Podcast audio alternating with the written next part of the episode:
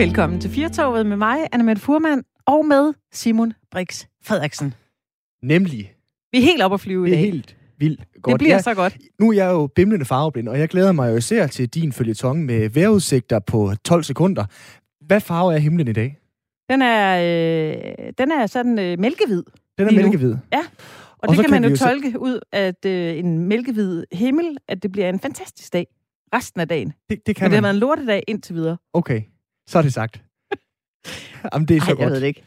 Sidste gang vi øh, sagde noget om øh, vejret, der havde vi en kilde med halvanden time senere, Anna som sagde, øh, jeg sidder i København. der, er ikke, der er ikke nær så godt vejr, som der er i Aarhus, Nej. men jeg er da glad på jeres vejen. Men Brix, havde han lagt mærke til det vejr? Men han Hva? havde lagt havde han mærke det? til- Ja, ja, det havde han faktisk. Det er rigtigt. Ja. Prøv at høre, vi burde lave et program, hvor vi kun i to timer talt om øh, vejret. Det skal vi ikke. Hvad skal vi tale om? Vi skal... Jeg kan se, du øh, lige har noget, du skal sige først. Fordi du er vild med de her International Days. Er du ikke det, Brix?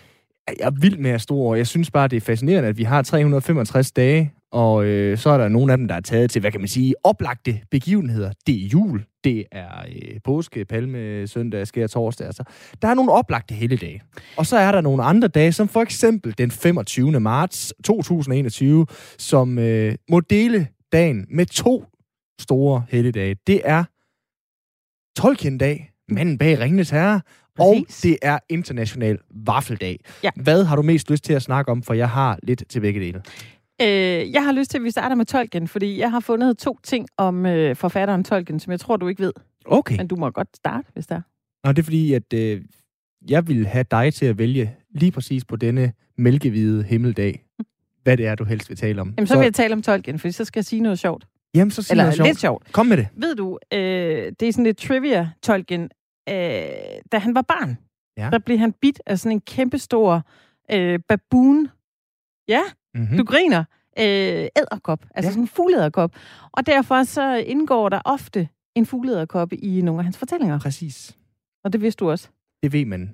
Kan du bare lade, som om du ikke ved det så? Herre. Nej, nej, men jeg er jo øh, uh, Radio 4 og 4-togs øh, Ringnes Herre-ekspert. Så øh, jeg ved alt om, øh, om Tolkien. Det var faktisk en, øh, det, gjorde hedder hans søn? en øh, king baboon spider, øh, som han blev bidt af, da han øh, som øh, spæd og barn boede øh, i Sydafrika. Øh, dengang, Ja. en af hans, dengang en af hans sønner øh, kom ind i militæret, hvad skrev han, at, øh, at hans far lavede? Skolelærer. Man har fire sønner, så hvad for en af dem var det? Det er lige meget en af sønnerne. okay. Hvad noterede han i det der felt, hvor, øh, der står, hvad arbejder din far med? Der skrev han selvfølgelig wizard. Ej, hvor sejt. Det vidste du ikke. Hvordan har du det med Ringenes Herre? Jeg elsker filmen? Ja. Har du, du har læst bøgerne også? Ja, ja. Åh, oh, jeg er kæmpe fan. Jeg er Ja. kæmpe fan. Brix, vi skal videre Det skal med vi. dagen i dag. Det skal ikke handle om øh, hobitter, eller Nej. Tolkien, eller noget som helst øh, wizard-agtigt. Vi skal tale om en øh, undersøgelse omkring øh, trivsel i folkeskolen. Det er øh, noget, vi taler meget om. Man bliver helt træt bare Ja. ved tanken. Men der er lidt nyt i den sag.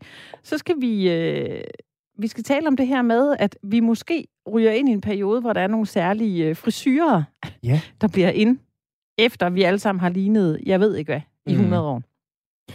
Jamen, vi sagde det den anden dag. Altså, den bedste reklame lige i øjeblikket, frisørerne kan få, det er bare at se nyhederne. Fordi er der sindssygt, hvor er der mange grimme frisyrer. Så skal vi også øh, tale om den glædelige nyhed, at øh, der kommer tilskuere til EM til sommer i Danmark i fodbold. Hip hip hurra for det. 11.000. Der bliver nok relativt meget køb i billetluerne i parken. Og så skal vi også lige runde en ny streamingtjeneste, der øh, lanceres i Danmark i dag. Paramount Plus som har, øh, jeg tror godt til en øh, kvinde som dig, Anna Mette, har et par rigtig, rigtig gode tilbud. Vi får besøg af vores helt egen William Eising lidt senere, og jeg tror, han, øh, han har nogle godter med til øh, dig. Og generelt kan vi jo sige, at vi har bare godter med til lytterne, så skal vi ikke bare byde indenfor. Det synes jeg. Velkommen til programmet. Det er historisk, at der til juni med et års forsinkelse spilles EM i fodbold i parken, når Danmark de tager imod Belgien, Finland, Rusland foran små 36.000 tilskuere, eller godt og vel 36.000 tilskuere. Det lyder jo meget godt. Problemet er bare, at det er i alt til alle tre kampe. Altså tre gange 12.000 tilskuere, som skal synge Der er et yndigt land, eller få den ud af kommunen, eller skrubbe hjem til Middelfart, hvis Christian Eriksen han brænder et øh, straffespark.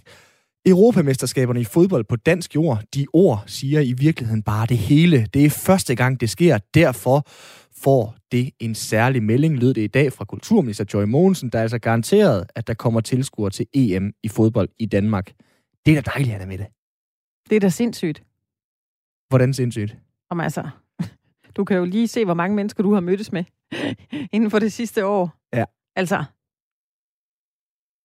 Altså, jeg kan det, det... ikke forestille mig, at man nogensinde må være så mange mennesker igen. Nej, det er jo det, der er specielt. Fordi ja. at øh, UEFA, som arrangerer hele slutrunden, de har skulle have en garanti på, prøv at høre her, Danmark, hvis I skal have lov til at have spillet de her kampe i parken, så skal I love os her cirka midt i april, starten af april, at der kan komme tilskuere i parken.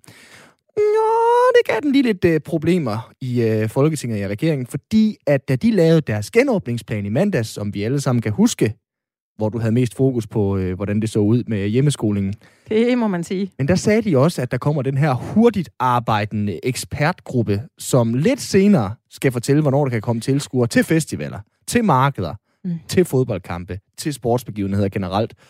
Og så er det lige pludselig, vi havde to ting, der ligesom øh, kæmpede lidt mod hinanden, kan man sige. Fordi der var en deadline, som skulle overholdes over for UEFA, og det er altså den, Joy Mogensen, hun siger, selvom vi har en ekspertgruppe herover, så får I lige lov at, øh, og sige thumbs up, I kører bare. Så isoleret set er det en fremragende nyhed. Der er EM i Danmark til sommer med tilskuere. Det klinger også bare super dobbeltmoralsk og meget kammerat napoleon -agtigt. Alle er lige. Der er bare lige nogen her, som er lidt mere lige end øh, andre. Der er jo rigtig mange folk, der måske gerne vil holde et bryllup, der også blev aflyst sidste år. Der er konfirmationer, 60 års fødselsdag, barndåb, og så er der de her generelt bare enkelstående, unikke begivenheder, som alle jo rigtig gerne vil have lov til at holde. Og så er den allermest unikke, den allermest enkeltstående, er så bare EM i Danmark. Øhm, jamen, jeg, Jeg, Jeg kan, kan ikke, godt jeg, spørge jeg kan igen. ikke sige noget til det, det Nej, og så fordi bliver det kan- alt jeg- jeg- for langt. Det er jo... Altså, hold nu op.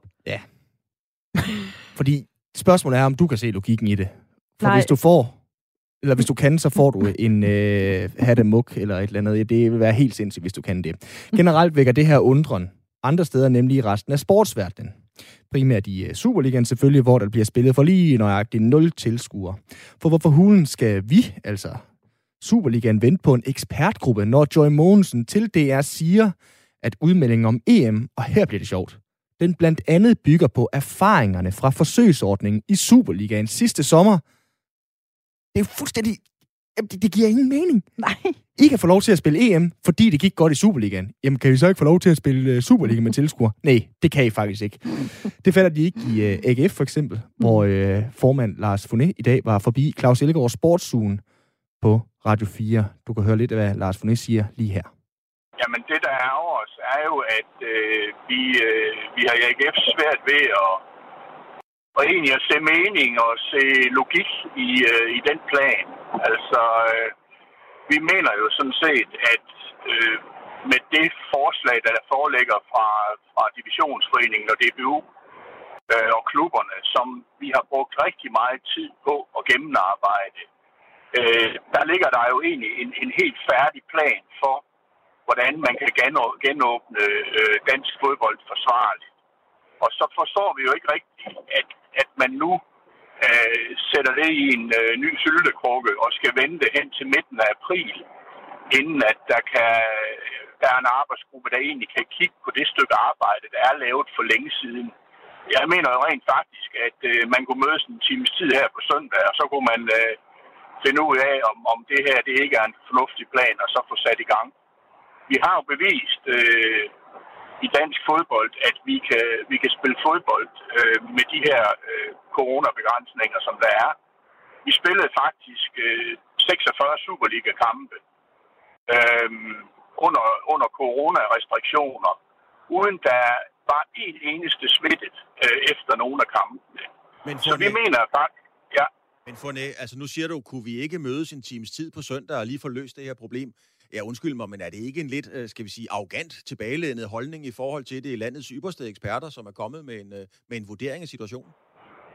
Jo, men altså, øh, de ypperste eksperter siger jo netop, Serum Instituttet siger jo netop, at der ikke er nogen særlig risiko ved, øh, ved fodbold, udendørs fodbold. Det, det bliver jo sagt af de eksperter. Så, så, så regeringen og folketing har jo, har jo indtil nu lyttet meget til eksperterne. De gør det jo bare ikke her. Men, men... Og, og jeg mener, det forarbejde, der er, jeg kan ikke rigtig se, hvad den ekspertgruppe skal lave, fordi vi har jo lavet arbejde i dansk fodbold. Det, øh, divisionsforening og DBU har jo lavet en særdeles gennemarbejdet plan med protokoller og så videre til, hvordan det her det skal genåbnes. Ja, det siger Lars Foner, altså formand i øh, AGF. De har lavet en særdeles god plan på øh, klingende aarhusiansk. Det er jo rigtig, rigtig fint. Og den plan bliver så også brugt til, at der altså nu kan holdes EM i fodbold i Danmark til sommer, men at Superligaen ikke kan åbne.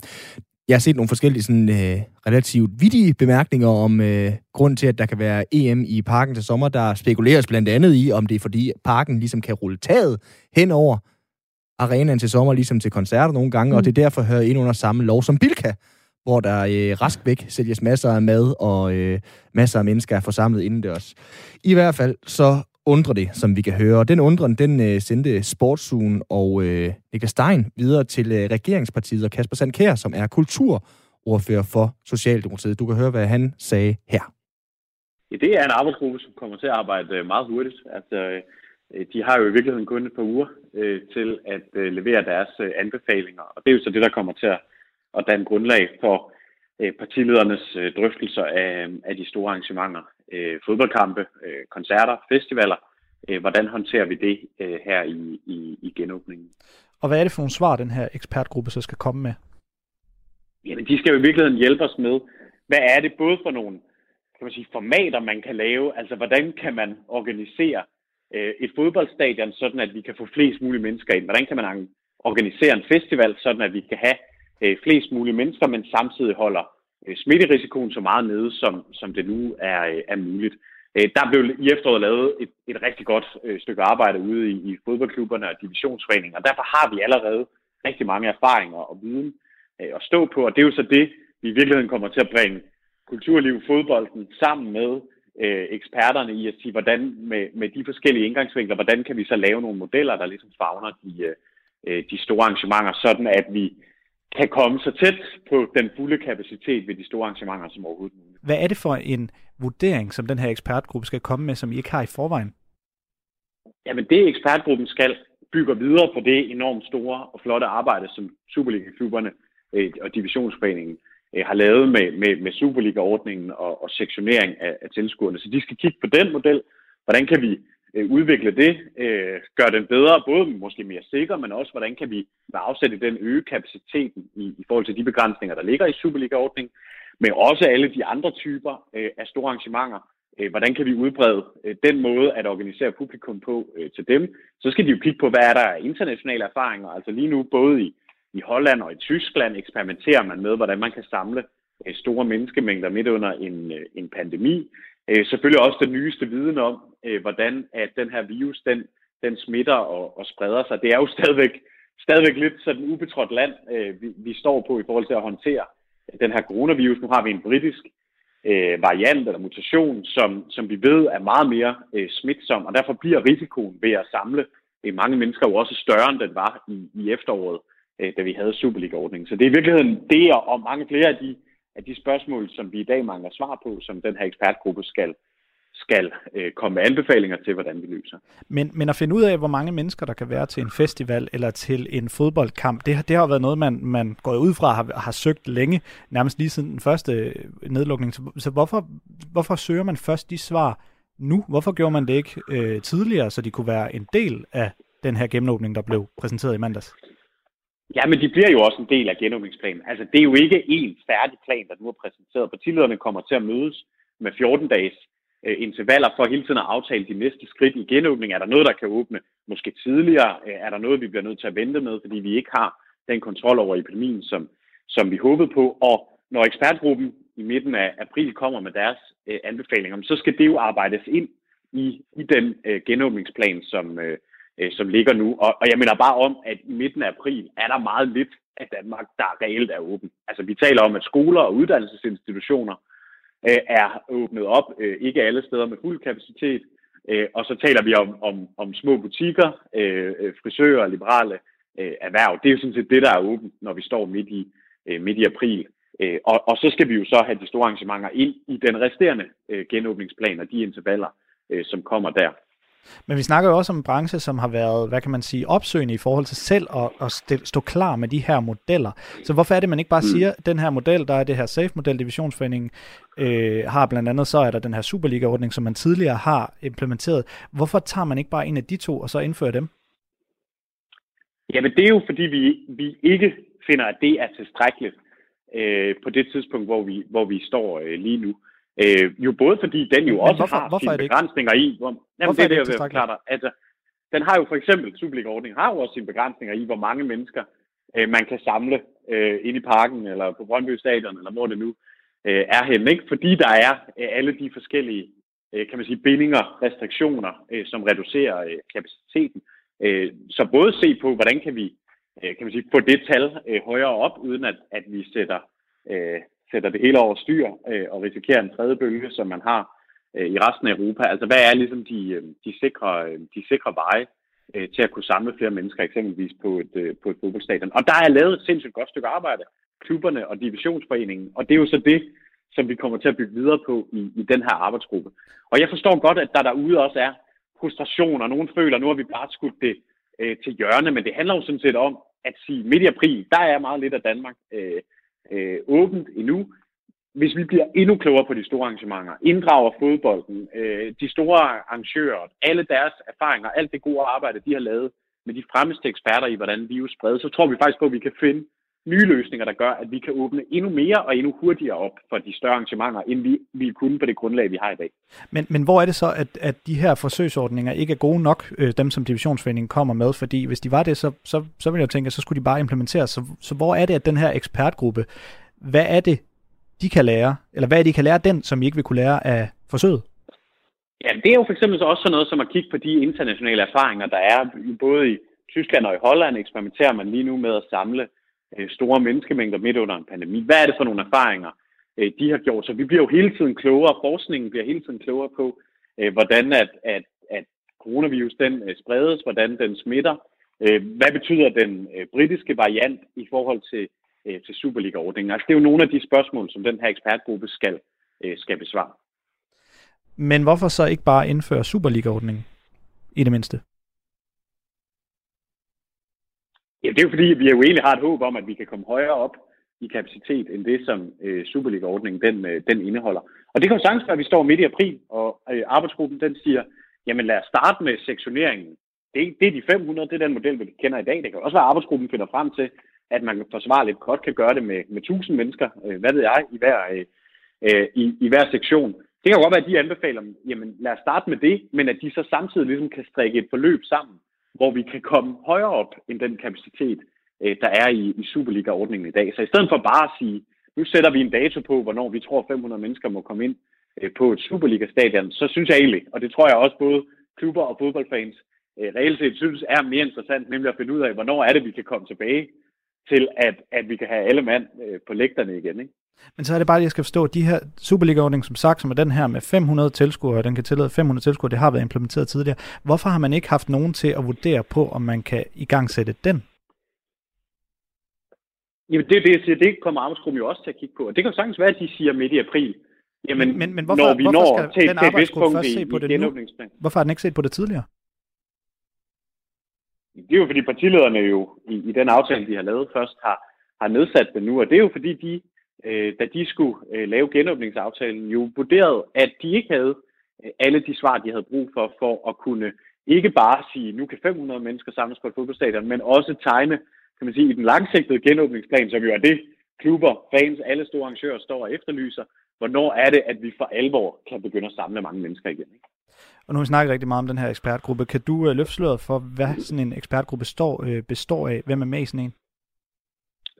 Nej, det, det, det kan jeg ikke, men det, det, det bliver der jo arbejdet lynhurtigt på at få den øh, samlet og sat deres øh, arbejde i gang. De har jo øh, reelt set kun et par uger til, til arbejdet, ikke? så det skal selvfølgelig gå meget stærkt. Så man ved ikke, hvem der er i den ekspertgruppe endnu? Det skal man først finde ud af. Ja, det er der helt, helt sikkert nogen, der ved og er i gang med at, at arbejde på, men det, jeg ved det ikke. Det sagde altså Kasper Sandkær, Socialdemokratiets kulturordfører, altså regeringspartiet, til Niklas Stein, som øh, har lavet interviewet, som du også øh, har kunne høre i sportsuren på øh, Radio 4 med øh, Claus Ellegaard. Alt imens vi snakker om publikum til fodbold til EM-brag mellem Danmark og Belgien, og spekulerer i, hvornår det samme gælder en øh, super sexy kamp i nedrykningsspillet mellem øh, Lyngby og Horsens. Så er der jo landskamp i aften. Nej, Annette. hvor ja, fedt, nemlig. Det, det her, det er jo EM, vi snakker. Men i aften, der spiller Danmark for tilskuere 5.000 styk i Israel kl. 18 om kvalifikationspoint til VM-slutrunden i Katar i 2022. Der er meget fodbold i øjeblikket, hva? Det er der. Og det er jo en Jeg kan jo helt, ikke, jeg kan jo helt, ikke dele din begejstring, men altså, helt- jeg er... Jeg skal heller ikke se den. Altså, Hvorfor? Så det, det, Skal du ikke? Nej, det Gider du ikke? De er Hvorfor jo- ikke det? Fordi de er kedelige nogle gange, de der landskampe der. Ah, en øl, og så er det dejligt solskinsvejr og noget. Nu stopper du med det vejr. Vi går videre.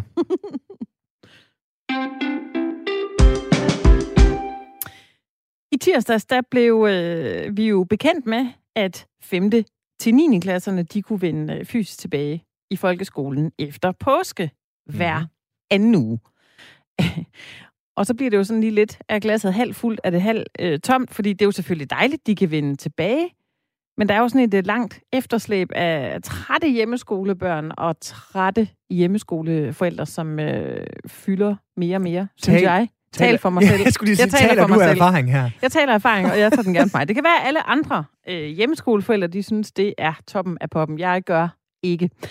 Karen Vistoft, der er øh, professor på Danmarks Pædagogiske Universitet ved Aarhus Universitet, står øh, sammen med to andre forskere fra Aarhus Universitet bag et nyt forskningsprojekt, som øh, udkommer i næste uge, hvor de har sammenlignet konsekvenserne af første nedlukning med konsekvenserne af den her anden nedlukning for de øh, ældste skoleelever. Velkommen til dig, Karen Vistoft. Jamen, tak skal du have. Ud fra den øh, seneste undersøgelse, I har lavet her øh, under den, øh, den sidste lockdown, står det så øh, står det helt skidt til? Jamen altså, det må jeg nærmest, det må jeg nærmest sige, at det gør. Øh, det, står ikke, det, det er ikke rigtigt, det står ikke helt skidt til, men det står værre, end vi havde regnet med. Mm. Øh, Vi havde nok en eller anden øh, idé om, at man var begyndt at vende sig til det og fundet gode løsninger også øh, i familien på det her hjemmeskole. Men, øh, men det viser sig med, de, øh, med den undersøgelse, vi har lavet, hvor vi har sammenlignet Øh, vi har stillet øh, børn og forældre de samme spørgsmål nu her i under nedlukningen her i vinter, der lige er ved at være slut, som vi gjorde i øh, den første nedlukning i øh, marts 20. Og der kan vi se, at øh, der er markant flere elever, der har det øh, svært. Der er markant flere elever her i anden omgang, der føler sig ensomme. Og der er markant flere forældre, der er bekymrede for deres børns øh, mentale udvikling, men også faglige udvikling. Men Karen, det er jo ikke nogen nyhed, at både øh, de elever, der stadig er i hjemmeskole, og de forældre, øh, der stadig skal arbejde under hjemmeskole, altså vi er jo ved at være godt møre. Vi ved jo godt, det her bliver bare øh, værre og værre. Men hvad skal vi bruge sådan en, øh, en undersøgelse til nu? Altså, det man kan bruge vores undersøgelse til, det er sådan en, en slags øh, wake-up call. Altså, der har været lidt en tendens til at sige, jubi, nu kommer de i skole igen. Nå, okay, så kun hver anden uge, eller nå, okay, bare en dag om ugen. Men i hvert fald, øh, det er mere end ingenting. Men, men det er altså ikke nok, tænker jeg. Øh, familierne, de har været under et kæmpe pres. Altså, nu, nu siger du det jo selv, som hjemmeskolemor, kan Ja. jeg formode. Men, uh, for, og det det, det, vi kan se i den her undersøgelse. Det, vi kan se, det er, at øh, eksempelvis de børn, som øh, der var øh, tidligere var der over 70 procent af børnene, der havde øh, nemt ved at få hjælp af deres forældre til skolearbejdet. Det var der altså under første nedlukning i 20. Men det vi ser her under anden nedlukning, det er, at der er et markant fald. Der er meget færre børn, som kan, øh, føler, at de kan få hjælp af deres forældre. Og forældrene føler sig også selv meget mere presset, og de orker næsten ikke mere. Jeg siger det på sådan lidt mere, øh, sådan lidt mere dagligdags måde. Øh, forældrene de er simpelthen ved at gå ned, gå ned på det. Altså, de, de, jeg vil ikke sige, at de er opgivende, men øh, altså, de, de, de slipper børnene, og de slipper også kravene fra skolen på en anden måde, fordi de overgår bare ikke mere. Altså, jeg kan sige til dig, i uh, sidste uge, der åbnede jeg døren ind til min uh, søn, der går i 8. klasse, og han sad og uh, var ved at falde i søvn med et stykke papir og en saks. Og så sagde jeg, hvad laver du? "Men Jeg skal skrive et påske, brev, eller hvad hedder sådan en gækkebrev, og det orker jeg bare ikke. Og tænk en gang, ej, Karen, jeg orkede engang at sige til ham, jamen det skal du. Jeg tror, han klippede en firkant, og så sad det bare sådan, ved du hvad, ja. gå ud og få noget frisk luft i stedet for. Altså, mm-hmm. det er rigtigt nok, man ja. overgår heller ikke som forældre at piske det mere, men jeg forstår også godt, at mine børn, de gider jo ikke mere. Men, Nej. men altså, hvad kan jeg gøre nu som forælder, hvor det måske ser ud til, at jeg skal have dem hjemme hver anden uge frem til midt i maj? Ja, altså jeg, jeg vil sige, at ud fra, ud fra det, vi ved nu om anden nedlukning, så vil jeg sådan set sige, at, at der skal gøres øh, i mindst tre ting. Altså man må arbejde på tre planer for at hjælpe børnene med at komme i gang igen. Øh, og, og jeg vil sige selvfølgelig, at du som forældre, eller I som forældre, er nogle af de vigtigste ressourcer, men det er skolen også. Mm. Så altså, når eleverne kommer i skole igen, så vil, jeg, så vil jeg sige til skolerne, sørg for at lave to-lærerordninger, eller have en klassepædagog med i timerne, så I satser på det sociale, altså på at, at, at få eleverne inkluderet i skolens rammer igen, og få dem til at få lyst til at gå i skole og være sammen, og også få lyst til at lære noget igen. Fordi den motivation, den har vi tabt. Øhm, det andet, det er, at jeg synes, man som fra skolens side, der må man virkelig også sørge for at styrke forældresamarbejdet, eller, eller skole-hjem-samarbejdet, som det også hedder. Øhm, altså, der er ikke flere, altså, ingen forældre kan holde ud og få flere meddelelser om, at deres barn ikke har afleveret din eller den. Altså det her, det handler om at få bygget noget positivt øh, op, tænke i nogle nye baner. Hvordan kan vi bruge hinandens kræfter positivt i den fase, der kommer nu, hvor børnene de skal have hjælp til at gå i skole igen, og de skal have hjælp til at finde sig selv, og hjælp til at finde en hverdag, som de bliver glade for igen. Øh, hvad man så som forældre kan gøre, jamen altså, øh, for, for, forældrene, de, der, altså, forældre, der er mange forskellige øh, udfordringer for forældrene. Man kan ikke bare sige, at alle forældre har det ens. Men de forældre, der tænker, øh, nej, jeg forstår dig godt, øh, tag din mountainbike, cykel en tur, gå, ud, gå en tur med hunden, gå udenfor. Øh, jamen, øh, det forstår jeg udmærket godt, men som, ældre, og som forældre, der bliver man bare nødt til at hanke op i sig selv og så sige, okay, hvad er vigtigst i vores familie lige nu, og hvordan bevarer jeg mit overskud? Fordi hvis forældrene kører helt ned på personligt overskud, så rammer det jo også øh, børnene endnu hårdere. Så øh, forældrene skal også være gode ved sig selv. De skal klappe sig selv på skulderen og sige, at vi klarede det.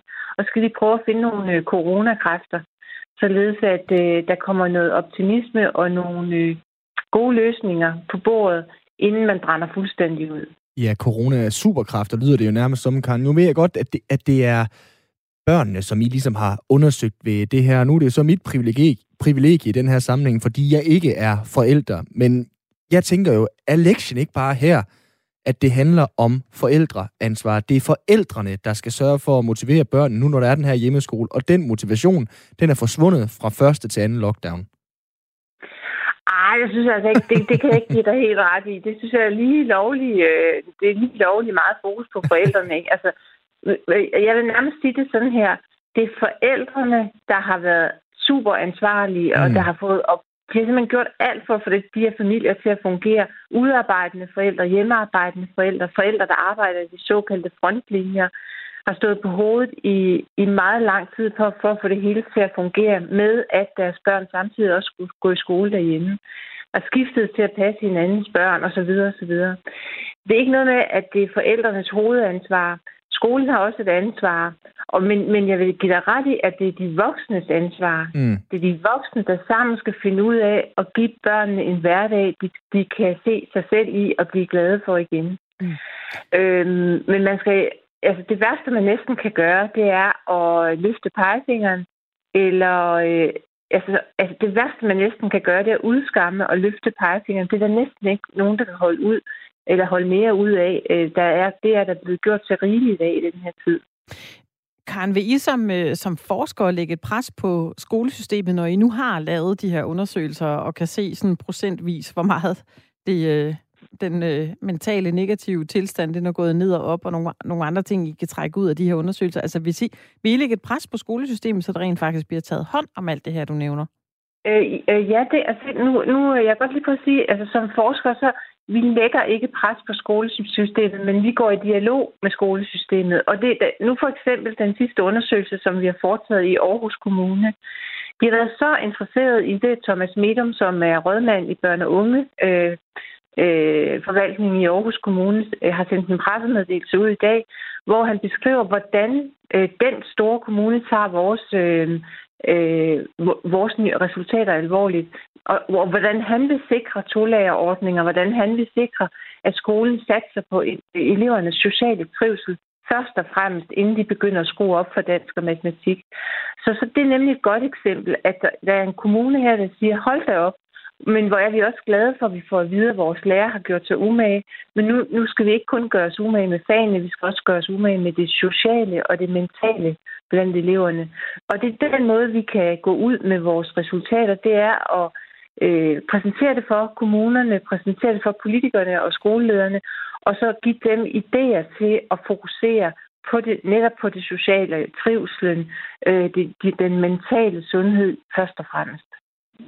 Tusind tak, fordi vi måtte uh, tale med dig, Karen Vistof, der er professor på Danmarks Pædagogiske Universitet ved Aarhus Universitet. Kan du have en fortsat god dag? I lige måde. Hej. Hej.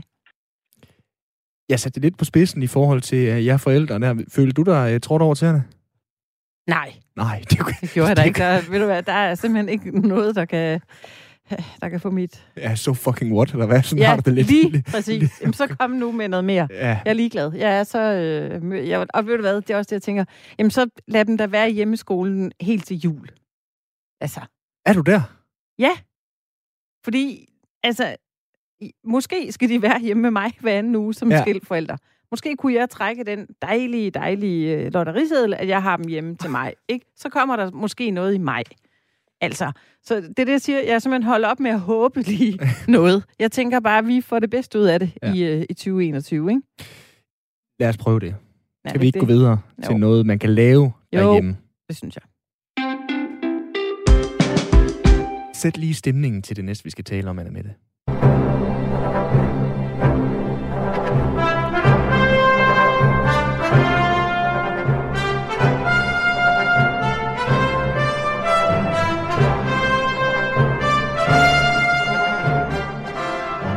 Sådan. Min helt store barndomshelt. Ja.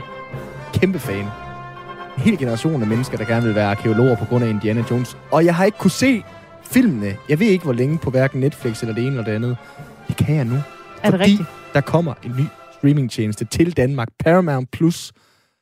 Og hvad filen er det så for noget? Det har vi fået øh, hjælp til at svare på.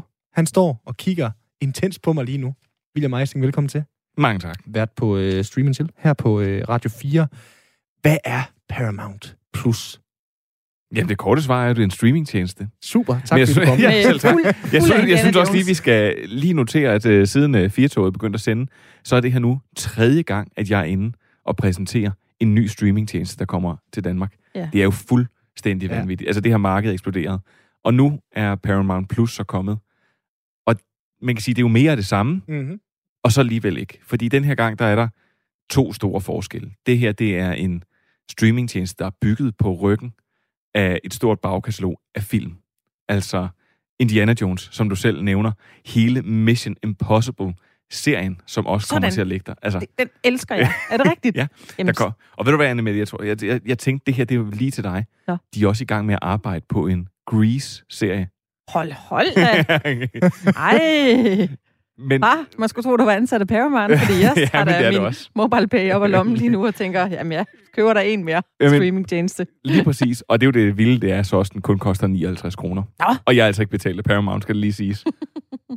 Øh, og så var der, jeg kan stille Nej, øh, men den store game changer er faktisk den her gang, at den ikke ligger som en app. Den ligger heller ikke som noget, du kan gå ind på, ligesom vi kender det fra Netflix, og vi kender fra alle mulige andre streamingtjenester. Den her ligger som en integreret del af Apple TV+. Så man tilkøber den lidt ligesom man tilkøber Jeg har Apple TV+. Plus. Kan ja. jeg så se den, eller skal jeg betale ekstra 59 kroner? Nej, nej, du skal selvfølgelig stadigvæk betale ekstra 59 kroner, hvis du skal være med i klubben. Oh. Men det her det er faktisk første gang, at man samler en streamingtjeneste ind i en streamingtjeneste. Hvorfor og, gør man det?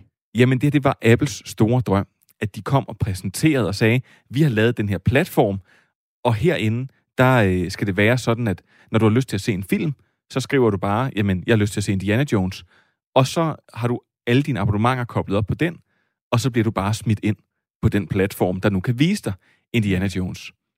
Det er de Aha. helt store platforme, så ikke været interesseret i. Det er jo Netflix og det er Disney. Fordi hvis du nu, hvis du nu gør det igennem Apple, så ved du måske ikke, at det er fra Netflix, du ser, eller du ved ikke, det er fra Disney, du ser. Og så er du måske ikke lige så glad for mm. de streamingtjenester. Så skulle du finde på at sige dem op. Men der er faktisk rigtig mange streamingtjenester, omvendt, der har sagt, de gerne vil være en del af det her. Der er bare aldrig rigtig sket noget. Så det er det første gang, at de ligger nu som, øh, som en integreret del. Så det er meget spændende. Appen, den kommer så i april. Men, men det her, altså selvom det er en lille streamingtjeneste op i mit hoved, ja. så har de jo faktisk været ude at sige, at de vil konkurrere med alle. Ja, fordi så er det næste gode spørgsmål jo så i den sammenhæng, William. Når nu at Netflix, HBO og hvad de ellers hedder, har fravalgt at være tilkoblet Apple, men Paramount, som immer væk jo er et ret stort selskab, ret stor virksomhed, hele bagkataloget, som vi har været inde på, eksisterer. Hvorfor er det, at de så godt gider at lege med Apple, så at sige? Jeg tror, det simpelthen er måden at komme ud til en masse forbrugere. Altså normalt så skal du gøre det ved at poste en masse penge ud, men her der kommer Paramount til at ligge både på Apple TV+, de kommer også til at ligge øh, til UC-kunder, og de kommer også til at ligge, som jeg forstår det, til Kanal Digital-kunder. Mm. Så derfor så lige pludselig, så har de nogle, øh, nogle operatører, på en eller anden måde kan man sige, der kan pushe dem. Lige pludselig kan de ligge der. Det første, der mødte mig i dag, da jeg åbnede min Apple TV-app. Og det er ikke, fordi jeg står op hver morgen og så gør det. Det er jo, fordi, jo, jo, jeg, hvis du jeg, er jo Mr. Stream and Chill. Du er nødt lige alle, at... tjekker lige alle streamingtjenesterne hver dag, når jeg andre læser avisen. Nej, men så, så åbner jeg det første, jeg bliver mødt af, det er Paramount+. Plus. Om jeg har lyst til at subscribe. Det havde jeg selvfølgelig. ja, det er klart. Æ, er, der, er der så noget i, øh, i pipeline? Nu nævner du lige hele Mission Impossible, Indiana Jones. Altså, har, er der planer om, at de skal til at producere egne film, altså nye film? Altså, Paramount, det? Paramount Pictures er ja, et af... Jamen nye, altså. Ja, ligesom, de bliver ved med at producere. Jamen, det ved jeg. Men ja, det var ikke det, jeg spurgte om. Det var bare, du ved... Om de vil producere om, nye ting? Ja, ja. Altså ligesom, øh, du ved, Netflix laver en Netflix-film, og ja. nogle af de andre laver en, en film. Jamen, det er jo altså, det, der er for, forskellen her, det er, at Netflix var ikke en producent før. Nej, men de blev så men, producent. Paramount, ja. Jeg kan lige spørge igen. Det kan ja. være, at nej, de nej, vil lave en ny film, som, som man kun kan streame. Altså ikke en uh, bi- biograffilm. Nej, jeg en... tror stadigvæk, Paramounts fokus vil være at lave en masse film. Nogle af filmene vil måske også få en begrænset premiere derinde. Mm. Men altså, deres bagkatalog kommer til at ligge derinde som primært. Okay. Og så kommer de jo også med en masse serier, fordi Paramount er ejet af det, der hedder Viacom CBS. Så Frasier rebootet, der kommer til at være. Ja, halleluja-bevægelsen laver Sådan. Anne Mette Furman her, og har glemt, at det er radio, hun laver, og hun skal udtrykke sig med sin mund. Jamen, det er, fordi du stod og talte, og så ville jeg ikke skrige ind i mikrofonen, da du sagde Frasier. Jeg vil heller ikke gøre det nu. Men jeg, jeg elsker er, også Frasier. Jeg er meget begejstret lige nu. Jeg tager lige uh, journalistkasketten på, så mens uh, Mens du det bare en fest derovre kommer her leveret. Sponsoreret. Eller undskyld, ikke sponsoreret. Hvad koster den? Skal vi lige tage den igen? Nej, det skal vi ikke. Nu, når vi taler om Paramount Plus, og det her med, at det bliver en del af, af Apple, hvad, som selvudnævnt, skulle lige så sige, eller som udnævnt ekspert, i hvert fald også på firetoget, William, er det en god idé? Tænker du, de kan blive en kæmpe spiller på det her marked, eller kommer de stadigvæk til at tænke, vi holder os til filmene, og så er det her bare ligesom sådan en nebengeschæft? Nej, fordi jeg tror, det bliver, jeg tror godt, det her det kan blive rigtig, rigtig stort. Jeg tvivler lidt på, om det bliver sådan en, en ting, vi ånder og lever for i Danmark. Mm. Jeg tror nok, de skal få deres kunder, fordi det har, det har virkelig sin berettigelse. Der er så mange film, og oven i det, så CBS, driver jo også en, altså det er jo en tv-kanal. De mm. producerer en masse serier. Hvorfor skulle de ikke ligge derinde? Jeg glemte selvfølgelig også lige at sige, at Showtimes serier kommer også herind og ligge. Altså, der kommer masser af tv-serier. Ja, Anna Mette, du er solgt. Ej, jeg tror, lige, jeg tror lige, jeg skal Ja, jeg er solgt i stillhed. Ja. Ja, jamen det er fordi, jeg gider ikke at oversælge det, hvis der er nogen, der sidder og tænker, ja, det er ren reklame på øh, public service, så, så jeg, øh, det er fint. Men, det er, altså, men prøv at det har jo også det, det har også været det samme, når jeg stod herinde og snakkede om Disney, og jeg tror også, jeg snakkede om dengang, at Apple Plus blev øh, lanceret. Altså, det er, jo, det er jo vildt. Det er jo, for mig er det jo en fest, hver gang øh, der kommer sådan en her. Og altså, Apple, øh, dengang Apple TV Plus blev lanceret, der gik mm. de ud og sagde, nu skal vi bruge, altså lave helt vildt dyre serier. Deres serier har måske ikke været alle sammen super gode. De har til gengæld været super flotte. Mm. Disney Plus har haft en masse børneindhold, men begynder så langsomt nu at lukke op for det lidt mere voksne. Det er jo også en nødvendighed nærmest, som når man er børneforælder, at ligesom man trækker vejret, så skal man også have Disney Plus til at fodre sine børn med. Hver gang, så kommer der jo bare en ny streamingtjeneste, og jeg spørger mig lidt selv, hvornår bliver det her marked mættet? Jeg skulle, ja, det er det, det, Hvornår er det, vi bliver trætte af det? Det er jo fuldstændig sindssygt. Jamen, jeg har overtaget nu. Jeg stiller ja. mig selv spørgsmål, og så svarer jeg på dem. Nå, men, altså, jeg ville jo gerne se The Morning Show, for eksempel. Ja. Og den lå jo kun på Apple TV+. Plus. Og så, det det. så købte jeg så den, fordi jeg vidste, at uh, den kom, og Billie Eilish dokumentaren ville ligge på Apple TV+. Plus. Jeg har en forestilling. Så havde de mig jo der. Ja. Jamen, jeg har en forestilling om, at streamingselskaberne, de elsker dig, Anna Mette. Jamen, det... Fordi at, at, at, at, øh, de, at, at du køber jo. Ja, du, du ja. køber dem alle sammen, fordi... Helt god er jeg. Ja, du bliver sådan, jeg vil gerne se det her, jeg vil gerne se det her. Og det er jo det, man vil. Det er ja. jo kabel-tv om igen. Altså, man skulle have den store tv-pakke, man sidder bandet og svoglet, og så har man, føler man sig nu fri og glad. Man har sagt sit kabel-tv op. Øh, farvel til Flow TV. Nu skal jeg ikke sidde og vente på noget. Og så, man, og, så, og, så, man, og, så man, og så man købt øh, for 1000 kroner streamingtjenester. Man skal jo TV2 Play, man skal have øh, noget Viaplay, så man kan se noget fodbold. Man skal have, øh, man skal have HBO og Netflix og Disney, så man ikke føler sig uden for klubben. Så krydder man det lige med lidt Paramount og noget Seymour ovenpå. Altså, det, det lyder som en samtale, jeg har med mine børn. Altså, ja. hvor vi sidder, hvis vi skal vælge ud, ikke? så laver vi sådan en rundbordsnak. Nå, men hvad skal vi så ikke have? Og der er jo hele tiden et godt argument. Jamen, vi kan ikke sige den op, for så kan vi ikke se øh, alle Marvel-film. Nå nej, det er også rigtigt. Og sådan bliver det bare ved. Det er Man fantastisk. er fanget hver måned. Lige præcis. På den gode måde. Og så bare lige for at gentage. Paramount Plus, altså første gang, man har en streamingtjeneste, der interagerer med en anden ja. platform, og det er fidusen, og man kan se, gentager jeg bare lige, Indiana Jones på. Kan vi nå de der gode historier, du havde med Indiana Jones, William? Altså, I kan, du kan vælge den ene eller den anden. Du har fem minutter. Ja. Har jeg fem minutter? Ej, så tror jeg godt, I kan få begge to. Så okay. synes jeg, vi starter fra en ende af. Jeg synes jo, noget der, er, noget, der virkelig sådan... Først så forelsker man sig jo i en film. Mm-hmm. Og jeg forelskede mig også ret meget i Indiana Jones. Og det fik mig så til at begynde at dykke ned i alt muligt om filmen og læse den. Og jeg synes faktisk, det sjove er ved den første Indiana Jones-film, det er klart der, hvor der er sådan flest sådan historier om den. Fordi det blev jo lavet som en B-film, mm-hmm. og den skulle have den her B-films vibe. Og der var selvfølgelig en masse mennesker, der sprang fra. Vi ved alle sammen, at, øh, at ham, der spiller Monikas kæreste i Friends, uh, Richard med det kæmpe store overskæg. Tom Selleck. Lige præcis. Han skulle have spillet Indiana Jones, men han kunne ikke komme ud af sin kontrakt som Magnum P.I., og derfor så gik rollen til Harrison Ford. Er okay. tilfælde. Ja, det er okay. Nå, men, øh, men lydmanden, han sprang faktisk også fra filmen. Øh, og så siger man, lyd, det har jo ikke så meget at gøre, men det er jo meget sådan en film, hvor der skal gå pistolskud af, og vi skal høre en pisk, og vi skal høre det ene og det andet. Så laver jeg selv den, du lavede før, hvor jeg laver en piskebevægelse ud i luften. Det er fint. Ja, det kan ske for selv den bedste. Ja, øh, det gjorde det så også. Ja, lige præcis.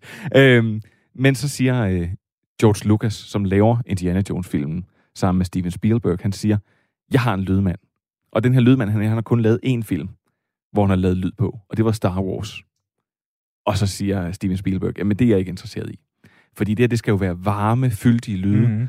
Og det andet var en rumfilm med sådan med de her kolde, med det her kolde lyddesign, og lyden af robotter, og lyden af de her lysvær og sådan noget.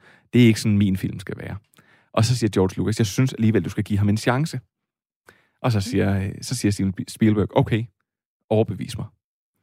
Så øh, George Lucas, han biler lidt ham her lydmanden ind, at han har det her job.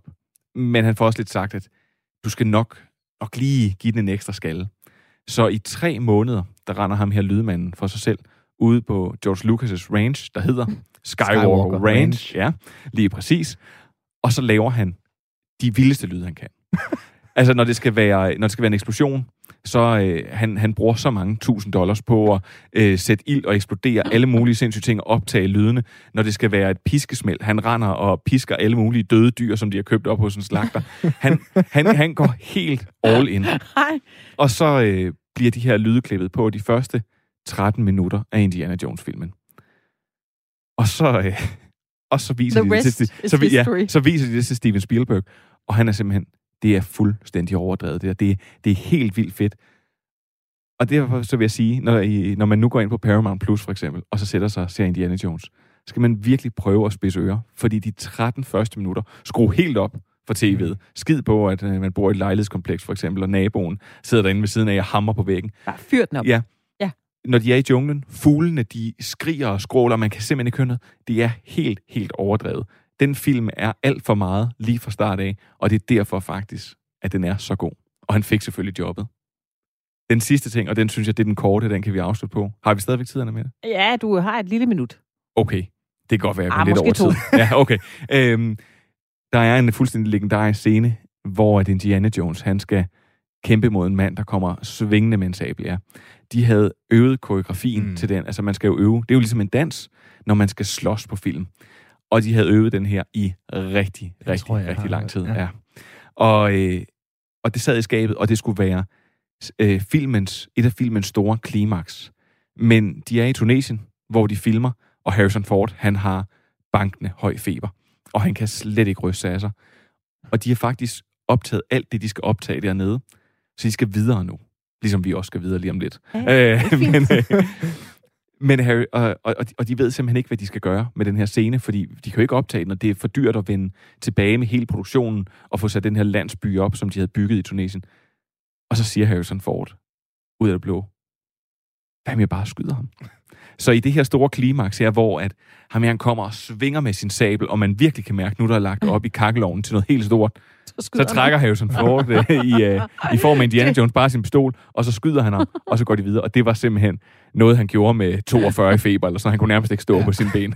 Og som du siger, William, det, det er, det er nærmest en af de mest legendariske scener i filmen. Ja, det, det, det blev endnu bedre, end, uh, ja. end, end at hvis de havde haft en kæmpe slåskamp. Vi har fået en uh, sms fra Axel, der skriver sjov Indiana Jones fact. Der er kun 12 år mellem Harrison Ford og der skriver han så George Clooney, som spiller hans uh, far. Må ikke han uh, mener Sean Connery? Det tror jeg, han mener. Ja. Ja.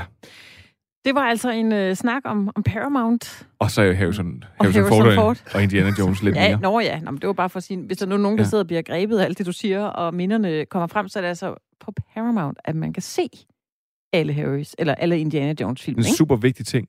Jeg er på ferie næste uge, men ugen efter kan jeg godt komme og snakke mere med Indiana Jones, hvis det skal være. Nå, det tænker jeg, at vi dropper, men jeg tænker, der kommer nok en ny streamingtjeneste med nogle andre film, og så kan du finde nogle fun facts om den. Ud af research, William. William Eising, vi uh, siger tusind tak, fordi du uh, kom og, og gæstede os her. For 20 minutter siden, Anna Mette, der var der et interview på TV2 News, som jo altid kører i baggrunden her. Vi journalister, vi skal holde os opdateret med Boris Johnson, premierminister i Storbritannien. Er der sindssygt for syre, han render rundt med stedet? Ja, det er virkelig, virkelig, det er, det er virkelig skidt. Det, er virkelig, det ligner som om, han har en, øh, altså en, en fugl på hovedet. Han har sådan noget meget pjusket hår. En form for afdød væsen, der ligger oven på hans hoved. det siger du selv lige nu. Du er også nyklippet, det kan du sagtens sige. Ja, ja. Men det... ja. Du står ikke der på tv. Det er derfor, jeg laver radio. Mm. Vi har talt meget om øh, det her med frisyrer, kan man sige, øh, og nok så meget om, hvor desperate danskerne har været. Jeg tror, vi havde en øh, frisør med den anden dag, som lovede, hun kan sagtens komme til Aarhus nu, når de åbner op, og så ja. hjælpe os med at blive øh, klippet, når frisørerne åbner den 6. april. Og vores næste gæst forudser faktisk øh, fire hårde trends, når danskerne igen kan sætte sig i stolen i frisørsalongen. Vi kan byde velkommen til frisør Morten Andresen. Velkommen til. Jo, tak. Morten, inden vi gennemgår de her fire trends, så skal jeg lige høre, øh, har mange danskere ødelagt deres hår under øh, lockdown ved eksempelvis at klippe sig selv? Jamen altså, nu har jeg jo ikke set dem endnu, men jeg, jeg glæder mig jo til, at vi åbner op, fordi at øh, efter sidste lockdown, der, øh, der må man sige, der kom der, øh, der det, var, det var katastrofe. Var det det? Øh, ja, der var kommet noget rimelig meget katastrofe ind. Øh, altså, jeg fik skæld ud, Morten, af min frisør. Øh, fordi ja. jeg har været ude noget hjemmefarver og et helt forkert klip. Er du også sådan en slags frisør? Jamen, skal jeg også starte med at skælde ud så? nej, det behøver du ikke. øh, nej, men, men øh, ja, der er jo på kvindesiden, der er der rigtig mange, der har, øh, har fucket op i det med, med hjemmefarve, fordi de har været desperate. Og, øh, og de har jo ikke en fireårig uddannelse, kan man sige. Så øh, det der med at stå og proppe noget kemi i håret, som man ikke rigtig ved, hvordan reagerer på den hårtype, man har. Og det er jo derfor, man skal ind til, til frisøren og have god råd, øh, frem for at stå og, og gøre det selv. Så, øh, så så man jo noget, der var øh, nogle lyshårede piger, der har forsøgt at farve øh, måske det mørkt, og så bliver det grønt, og nogen, der tænkte, at ah, der må godt lige komme lidt varme øh, skære i, og så kommer det ind og ligner ja, nu hedder det ikke på Danmark mere, men øh, postkasserådet, fordi det, det fik lidt for meget varme, ikke også? Og så kræver det jo bare rigtig meget at, øh, at få det tilbage til øh, den person, vi egentlig godt kunne tænke sig at være. Kan det reddes? Altså, kan dårligt hår reddes? Øh, jamen, en karm kan det reddes. nej, øh, det, nej, selvfølgelig kan det reddes, øh, men man skal jo have penge på frem. fordi det er jo nogle større behandlinger, vi går i gang med. Ja. Øh, så, øh, så alt kan jo lade sig gøre. Øh, det tager nok bare noget tid. Og, øh, og hvis man gerne vil have det gjort på dagen, for eksempel, at det hele det bare skal fikses på én gang, jamen så har man jo også noget af noget hår med noget, noget rimelig dårlig kvalitet bagefter måske, fordi det virkelig er blevet pumpet med øh, kemi øh, på dagens frisørbesøg. Morten, øh, jeg bliver lidt nysgerrig, fordi øh, du øh, spår, at der er sådan fire trends, der vil komme til at præge de her frisyrer, vi øh, kommer ud med. Kan du ikke lige prøve at gå igennem det, og så øh, tage den første, der handler om, om langt hår? Hvad er det? Jo, men altså, øh, altså, jeg ved ikke om jeg, om jeg spår, der kommer fire trends, øh, fordi at øh, jeg vidste godt, at jeg skulle i radioen, men jeg vidste ikke, hvad jeg skulle forberede mig på. men de her fire, de her fire trends, øh, dem kan vi bare lege, jeg lige øh, har forberedt mig på. Men jeg tror, jeg, jeg tror inden for kvindesiden, øh, at der kommer noget mere med pandehår. Øh, ikke decideret sådan noget skarpt pandehår, men noget, der åbner ansigtet noget mere op. Og det er fordi, at øh, det så vi efter sidste lockdown, der var rigtig mange der øh, af kvinderne, som øh, selv havde været i gang med saksen, fordi at det typisk er øh, øjnene, man bruger til at kigge ud af. Som, øh, og når gardinen så bare er trukket fuldstændig ned, fordi de ikke kunne komme til frisøren, så er de forsøgt sig selv. Og for at kunne redde det op, så bliver man jo nødt til at lave en fed frisyr med at, øh, at bruge noget med noget pandehår. Øh, på farvesiden for kvinder, der er det stadigvæk det, der hedder en balayage, som, øh, som kommer til at, at fungere. Og hvad er og, det? Øh, ja, det er, det er jo netop det. Øh, en balayage, det er jo øh, en, en, en nyere måde ligesom at lave... I gamle dage lavede vi jo med reflekser, som startede helt forbundet af. Men balayage, det er noget, der starter med sådan, hvor det ligner, der er lidt udvoksning. Men, men balayage, det laver det sådan en udvoksning med stil. Øh, det er en lidt dyrere øh, øh, farvemetode, fordi den tager sin tid at lave i butikken, og det er jo tiden, der koster penge for os frisører. Øh, men til gengæld så er der, øh, er der en meget mindre vedligeholdelsespligt. Det vil sige, at du bruger nogle penge på en farve, men det kan faktisk godt gå i rigtig lang tid, før du behøver at få den frisket op. Det lyder som noget, man skulle gå ned og få lavet, fordi hvis der nu kommer lockdown igen, så er man jo på forkant med en udvoksning. Lige præcis. Og der er jo også nogen, som har været helt farvet, og øh, så er det begyndt at gro ud, og så er det jo næsten blevet balayage, men det er jo bare et balayage med en rigtig grim øh, udvoksningskant. Og der er balayagen, hvor det, hvor det blinder lidt mere sammen, og, øh, og har den her lidt mere flydende overgang fra ens egen naturfarve til noget, der er lidt lysere på spidserne.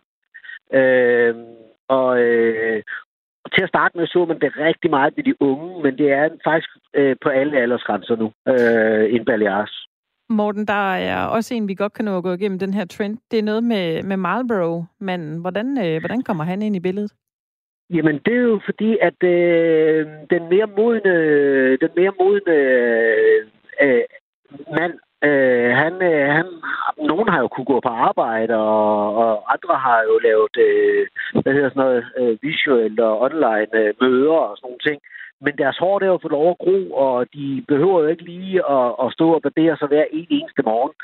Og jeg kan huske fra sidste lockdown, der havde jeg nogle af de her øh, voksne mænd, nu er jeg selv midt 40'erne, øh, og det er sådan, ligesom min, min alder op efter, som øh, faktisk har begyndt at lægge sig lidt skægt til. Og øh, når de så kan mærke, at lillemor ligger nu som på kinden, og, øh, og de faktisk synes, det er lidt frækt, så begynder de jo også at få lidt mere på den dumme, og så tænker de, det skal vi sgu, det skal vi, det skal vi sgu fortsætte med det her, fordi det giver på det på en eller anden måde, ikke også? Og, øh, og, og, og det, efter, det, gør sgu, det, det gør sgu noget lækkert. Altså, man bliver sådan lidt mere voksen, og... Øh, Øh, og der er, jo, der er jo rigtig mange fyre, der har haft den samme frisyr, siden det blev konfirmeret, som jeg, som jeg sagde i går, øh, i, da, da jeg var i tv. Der, øh, der, man kan godt mærke på dem, at, at de synes, det er lidt fedt, der er kommet noget længde på.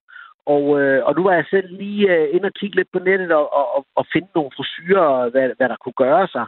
Og, øh, og man har jo nu nævnte George Clooney før, som var blevet uh, fejlvurderet til en Harrison Ford i stedet for, men, men uh, George Clooney, han, uh, han er jo en flot, flot mand med noget mm. silverfox-hår og, og uh, lidt, uh, lidt kras på kinderne, ikke også?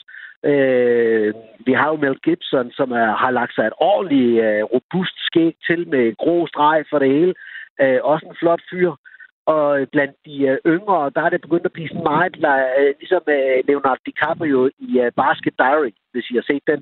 Ja, ja, ja, det kan jeg sagtens. Mega fed film, og med, der er sådan lidt midterskilning over det, og, og det er den, der begynder at komme lidt frem blandt, øh, blandt den yngre, yngre del. Øh, ikke lige så meget midterskilning som, øh, hvad hedder han fra Backstreet Boys, øh, Nick, Carter, er det ikke dernede? Ja, Øh, det er ikke lige helt den, men alligevel så er vi, så er vi over i sådan noget øh, Basket Diaries og syv år i Tibet med øh, Brad Pitt. Det er sådan... Altså de store trumfkort, du smider ind, Morten. Er du sindssygt, Morten, øh, jeg, jeg er simpelthen nødt til at, øh, at stoppe dig nu, Morten, fordi vi har kun 20 sekunder, så skal vi øh, have nogle nyheder. Altså, ja. så øh, ja, vi er nødt til at sige tusind tak, fordi vi måtte øh, tale med dig. Øh, ja, det var så let. Ja, og godt, det er noteret, alle de her gode forsyre, du øh, har øh, sagt bliver en trend. God dag til dig. Det er dig. godt, Ja, tak alligevel. Hej. Hej. Og vi er tilbage her i uh, Firtoget med en time mere efter et nyhedsoverblik her på Radio 4. De kommer nu.